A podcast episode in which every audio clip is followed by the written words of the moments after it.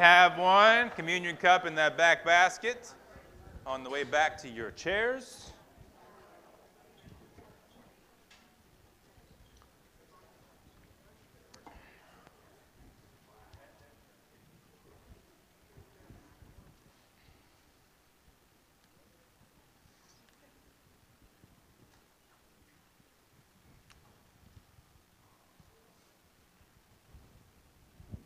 All right, let's take a moment of quiet just to still our hearts and uh, let our attentions catch up to our bodies that are in this room. Just notice where we are and um, be prepared to receive God's word today.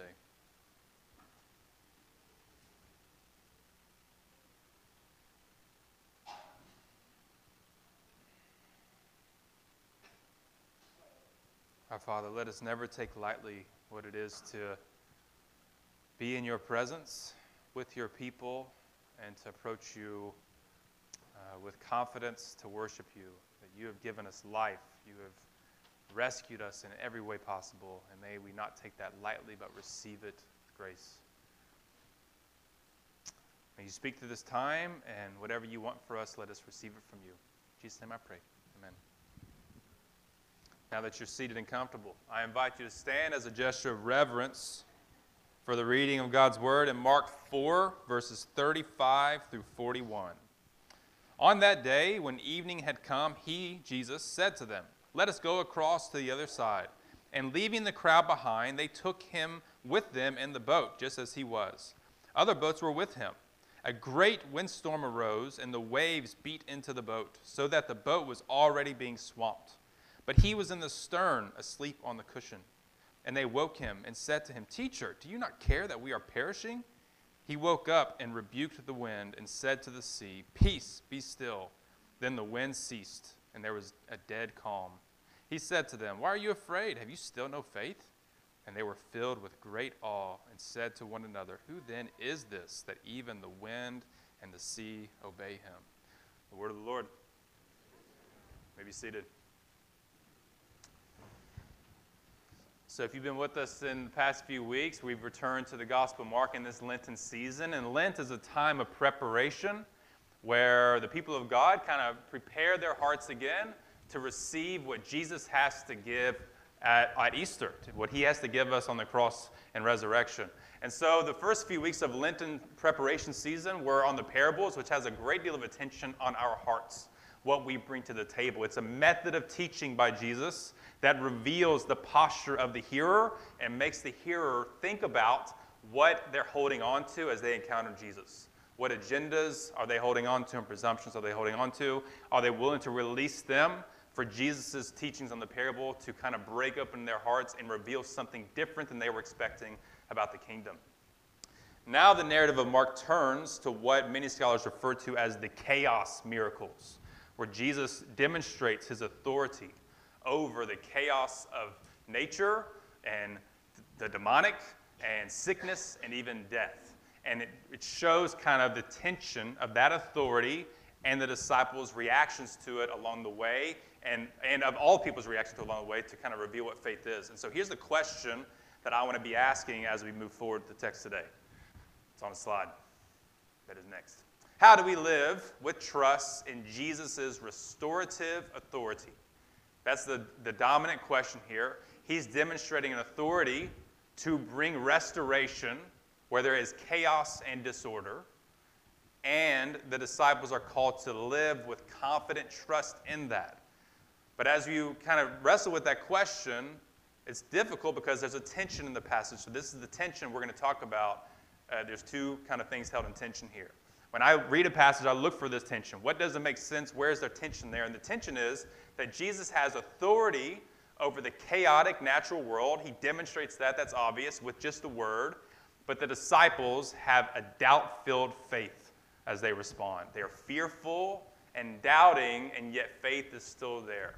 And those two things exist in tension then for them.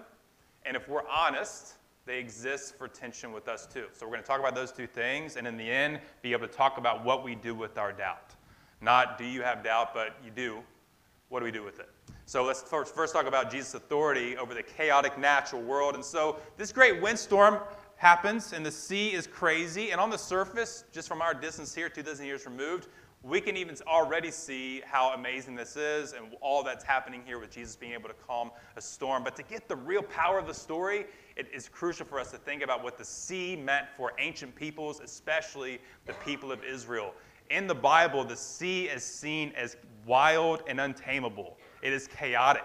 And so, the beginning of creation, the waters are chaotic and out of order. And the, God's first step is to bring those waters into order. He puts them in their place, separating them from the land and from the sky. He brings order where there's disorder and where there is chaos. And from that order, he then gives humanity a job over that creation to steward creation and to bring creation's praises back to God. And then when humans fail in that job, then not only are they marred by sin, but all of good creation they were over is also marred by sin.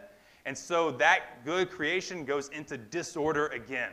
And the sea becomes a place of chaos, a place of, uh, that represents even evil in the Old Testament. And so just a few chapters later, there is a, a God responds to the sin of humanity by flooding the earth, and he saves humanity by restoring Noah's family from the chaos of the waters.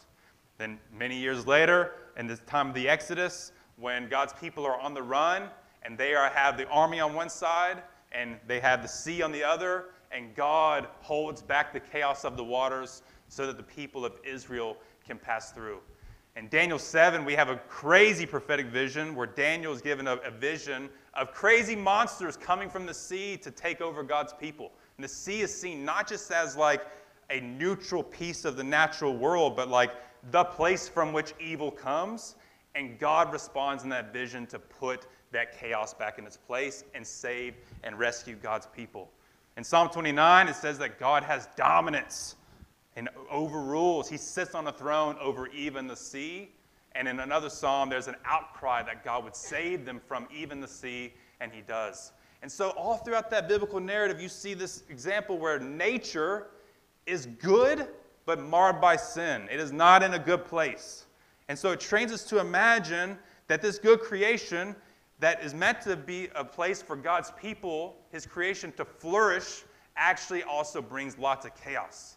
And so we have tornadoes and earthquakes and mosquitoes and bedbugs and wild viruses that can take over and make the whole world stop.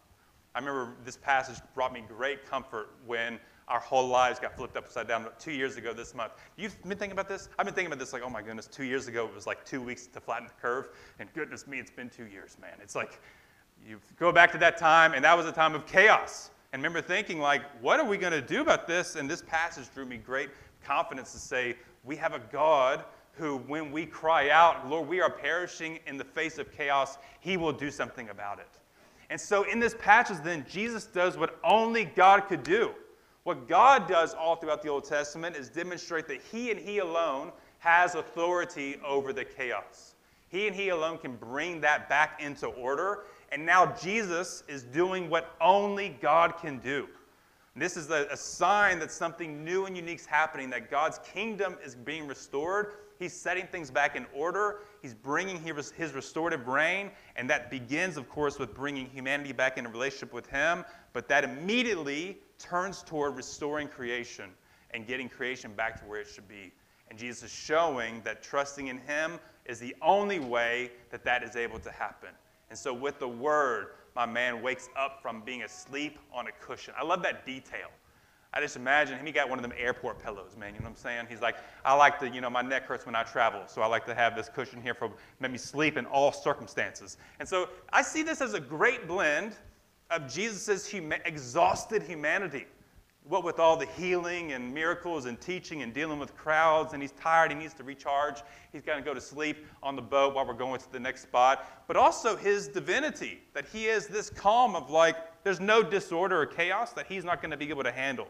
He is like the restored human being, able to steward creation again because he is God in human form able to bring restoration where there is chaos. You can't make that story up. It's amazing. And so Jesus clearly demonstrates that he and he alone has that power and authority, and that creation, without him, has something terribly wrong with it that is unredeemable if he doesn't intervene. There's nothing we can do about it.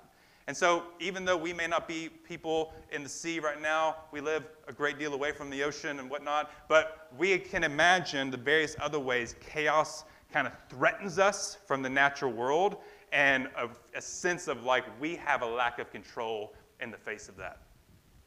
And the disciples do too. So, now I want to talk about the disciples' tension and their doubt filled faith. That is not the right verse. it's my fault, Nico. It's my fault, Nico. I take ownership. So what I want, I want you to go back to my first slides. See, is it on the next one? This is going to work. This is work right here, man. Look at that. That's my backup plan. I even read those slides a few times, like, oh, yeah, that's good. okay, so uh, what we see in this passage, the disciples' tension, and this is what you do at Common Ground West, man. Welcome here, where we might get our slides right sometimes, you know. Uh, we also have a nice parking lot. We really worked hard to organize that, and uh, yes, it's a hospitable place. We are glad you're here. Um, anyway, the disciples have this tension.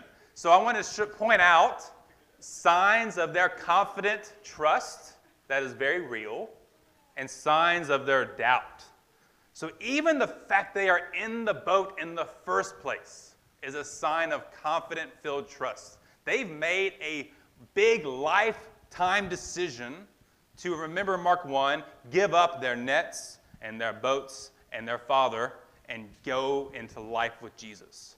That life is, on the one hand, this nice journey but it has significant moments where you make a, an all of life choice. You own this is who you're going to be. Even if things come later on that are tough, you make a choice of who you're going to be, of what you're going to be like in the face of, of a future that you don't know. And the disciples have made that choice. They have faith to even be with Jesus in the boat in the first place. And then, of course, when uh, they are faced with a situation beyond their control, they do show some trust in Jesus and that they wake him up. They don't try to solve it on their own, or maybe they did and then realize mm, this is not going to work out. So they do address Jesus with an authoritative title as teacher and know that he is going to be the source of their help. I remember when that other story it makes, brings to mind when Jesus looks at his disciples and says to them, I see all these people leaving me. Are you going to go too? And they're like, Where else can we go? You have the words of life. Like, even if I kind of wanted to, where else am I going to turn to? In a storm, yeah, it may be nice to go somewhere else, but who else am I going to go to? You have the words of life. You can save us. And so they went to Jesus and they demonstrated that faith. But there's also this doubt in their question. Go back to my last, my last, you know, mm, no. First, first, first verses that actually show their question. Mm, yes, verse 38. Mercy. I got to show some improvement in this, man. I know. Next time I meet with the others, they're like, we got to work on the slides. I'll be like, I know, man, I'm working on it. It's on my goals for the next quarter. So he says here, they woke him up. And notice, they don't like say, teacher, we really need your help right now. We know you can do something about it. It's like, teacher, don't you care that we are drowning? I mean, it's like presuming you don't care. Presuming, it's like pre- the presumption in the question is he is not care. He is not interested in the fact they are drowning. So they do go to him, but they go with this expression of fear. That is, there, there's some doubt there. He does, they don't ask him with a sense of confident trust. They ask him with this fear.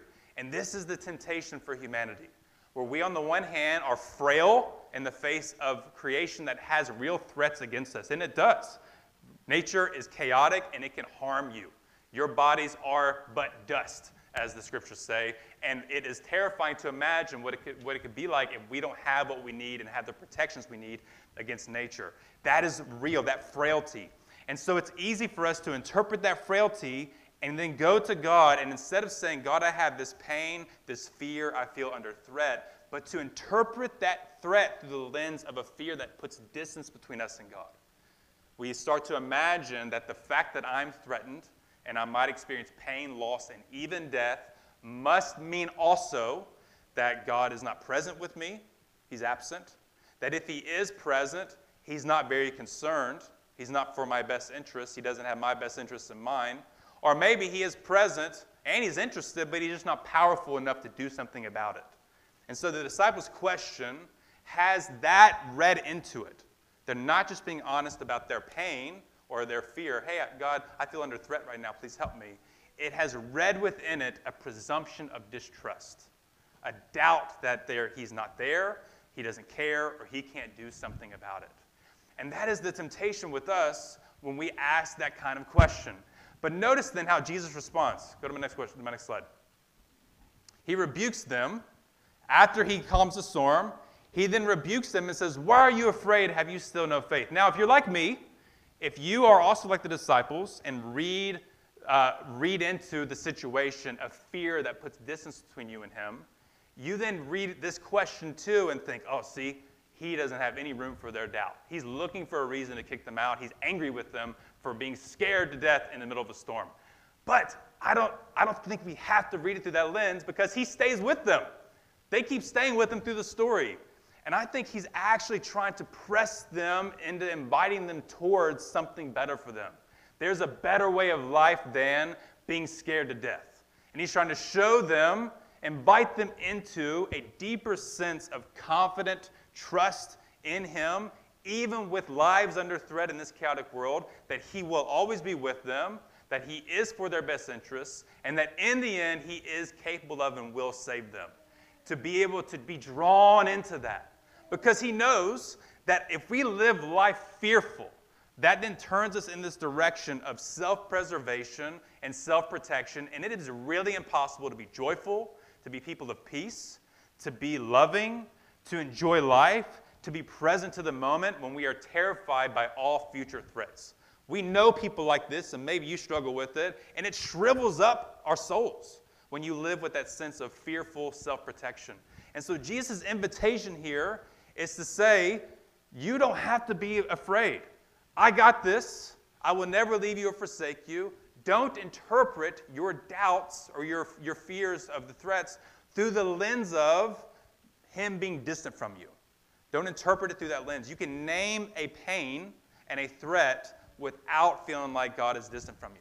But he also knows our, the psalmist says, he knows our frame. He knows that we are but dust. He is not surprised or astonished that we would have this struggle. And so he's not to say, don't have a doubt. He's saying, even when you experience it, I invite you to press deeper into trust with me. So I think we need to sit in that for a second of what we do with our doubts. Because we have a temptation, as human beings, we experience doubt, we experience desire that is in conflict with what God wants us to be, and we experience feelings that are in conflict with that. Doubt, desire, and feelings issues with our minds, issues with our hearts, and issues with our very body that feels in conflict with Jesus. And here's where the church, I think, is messed up.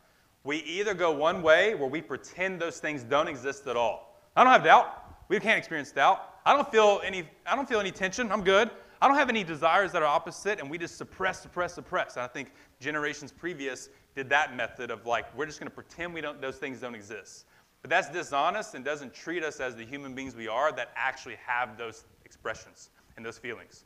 The other side, though, what I've noticed, especially working with college students for years at, at, my former church, is the other way around, where there's like an overwhelming commitment to authenticity, where we think to be true to ourselves is to totally live into the doubts and whatever I'm feeling in the moment and whatever desires I have.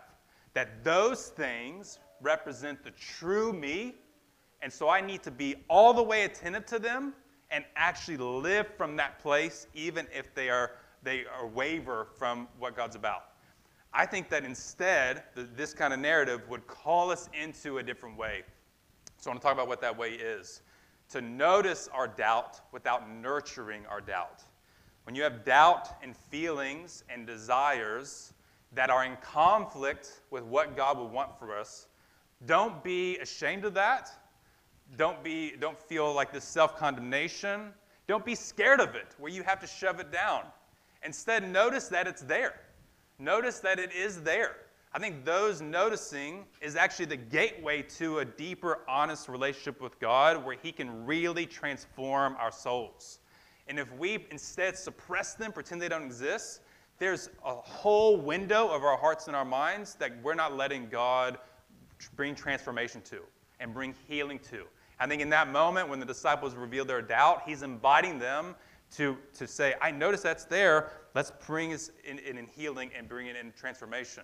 But the nurturing of doubt is when you choose to live into it, when it becomes a thing that will then shape your behaviors and your attitudes. It gives you a reason to disengage from Christian community, to refrain from Christian practices because you're not feeling it at the moment.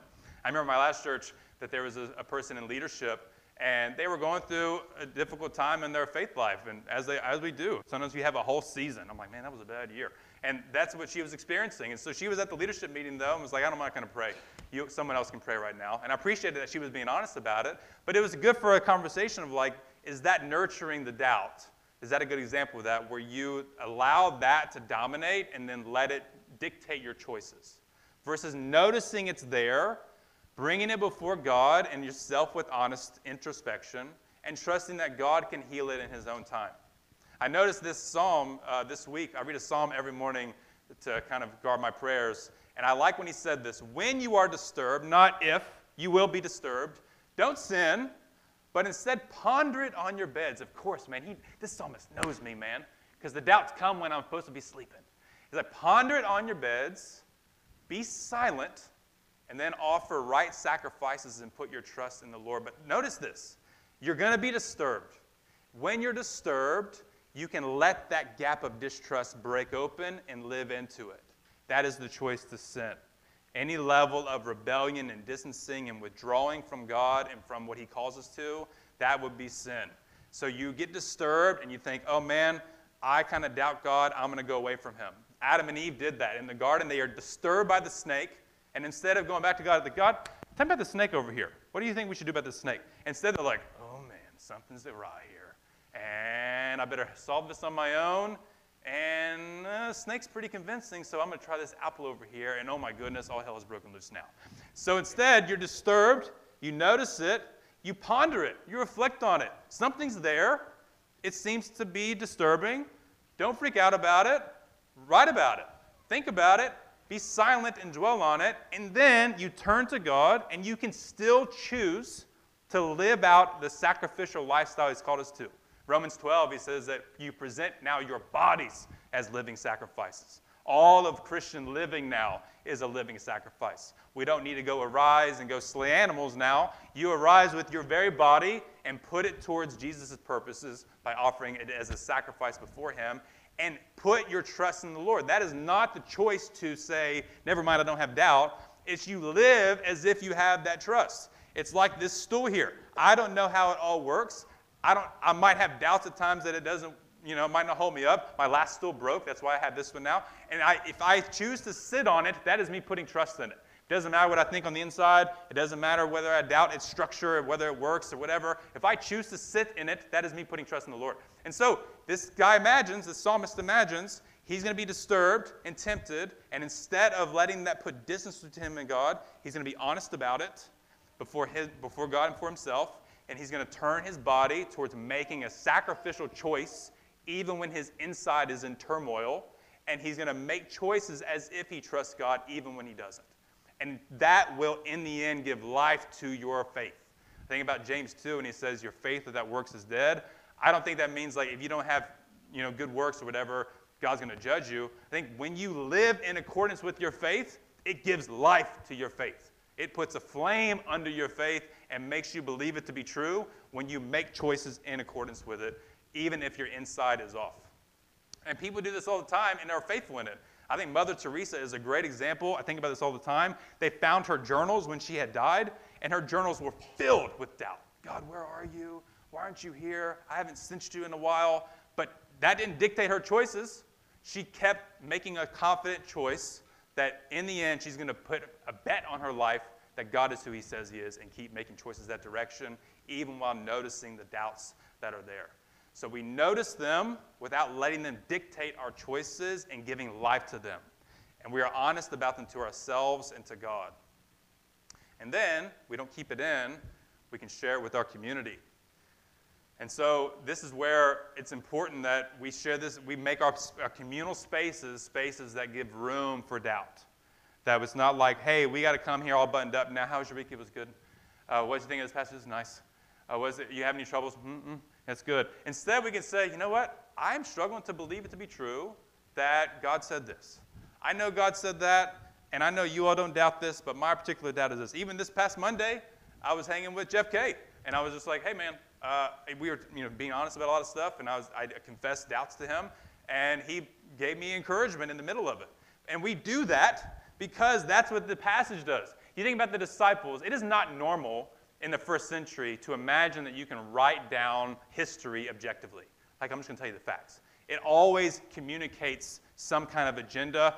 P.S. Ours does too. There's no such thing as being objective with your history. You're selecting some facts that you're going to tell, and that comes with an agenda to it. And the disciples who came up, who kind of nurtured these stories, circled them around, made sure they were they either wrote them down or oversaw the writing down of them.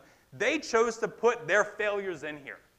And they're doing this while they're still living, and the Christian community is reading their stories, and they look at Peter over there like, man, see, man, why are you scared in the boat over there? And Peter's like, yeah, I was. But here I am, now still leading in the church because Jesus stayed with me and let me have doubt in front of his face.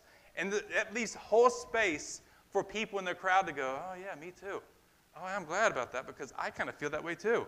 And we experience then our doubt is almost cut in half by simply sharing it in community and someone else going, yeah, same here. And so that's a different kind of transparency than like the, the vulnerability. F A U X, faux, fake vulnerability. I saw that in a book recently. I'm like, oh, that's nice, man. It's tricky. That we have on like social media. That is a kind of transparency that is like self affirming, that doesn't want to be challenged, and it's just trying to get approval. This is like Christian transparency that is done out of love for other people. Like, it is better for you if I'm honest about my struggles you then can say, Me too, and we together are drawn closer to Jesus. It is an honesty that doesn't allow us to just do what we want, but an honesty that says, I think this stands in the way between me and God and me being faithful to Him. And you say, Yeah, me too, and mine's kind of like this. Okay, well, how can we pray for each other this week so that this week we can be confident and trusting God even when our hearts are in turmoil? That is the vision for Christian community done well. And we're tempted to kind of hold back on that and be dishonest about it and give false pretense. I think this community is pretty strong at that, actually, so I want to encourage you in that. But invite that this is kind of the underlayment that says that that's why that's valuable. We can encourage each other as we notice our doubts before each other and before God, and then invite God to transform them, to reveal in us what experiences we've had that would need some healing. Where do those come from? They come from something in this world. Let those be brought to the light and healed that we may come to follow Jesus all the more deeply. I think this is the heart of confession. It's not just like, let me go confess, I made a mistake this week. Here's my three failures. What are your three failures? It's bigger than that. It's like a more nebulous thing you can't grab hold of. Like, I have a tendency to see myself through this lens, to see the world through this lens. How do you see that too? How is God drawing us into a confident trust in Him anyway? And that's the ultimate call that even while they are fearful, God is drawing them into confident trust so that they can live lives with joy and peace and love, which are incompatible with being scared to death and scared of death. Instead, you approach life with a confidence that no matter what could ever happen, God is with me, He's for me, and I will never be separated from Him or His people for eternity. And He's drawing us into making those choices. In the meantime, as we wait until the end. And let me read from this hopeful uh, passage in Revelation 21. This is at the very end, chapter before the end. It says, Then I saw a new heaven and a new earth, for the first heaven and the first earth had passed away, and the sea was no more. See, the sea is not neutral. It has like a, it's a source of evil, and like the people in Israel were like terrified of the sea, and he's like, there won't even be a sea there because there's no source of evil there anymore. It's gone. And I heard a loud voice from the throne saying, See, the home of God is among mortals. There's no distance.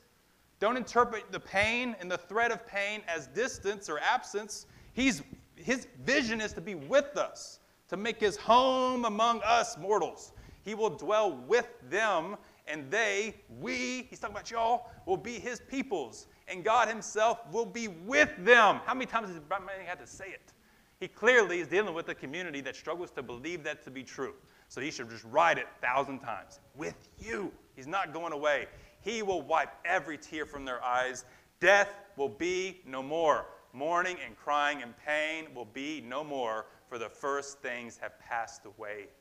While we wait on that, it's an invitation to step further and further towards confident trust that Jesus is who he says he is. He's going to set things right. His cross and resurrection took on all the chaos and pain of this world and the sin which caused it in the first place and wiped it away to say it has been exhausted. There is no more harm that can be done. The sea, the monsters out of the sea, and all the evil around it cannot harm you anymore. It will be temporary harm. It will not have the last word. God will have the last word when he sets things right and his death and resurrection certify that as a permanent victory. In the meantime, we wait with confident hope, even while we are frail and doubtful and fearful. God's got us, and he's not terrified by that, and neither should we. Let's pray.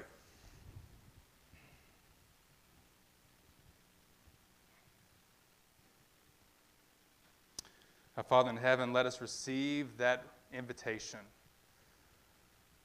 Let us be honest, we do have fears. We fear lacking something. We fear being exposed. We feel being, fear being harmed. We fear getting sick. We fear going without. We fear war and violence and disease. We confess that it is scary to be in this creation. But we trust that you breathe life into these frail bones and that you insist on being with us, and that our frailty, our propensity to be injured, our sickness, and even our death will not be the end. And so we lay our lives in hope that you will make things right.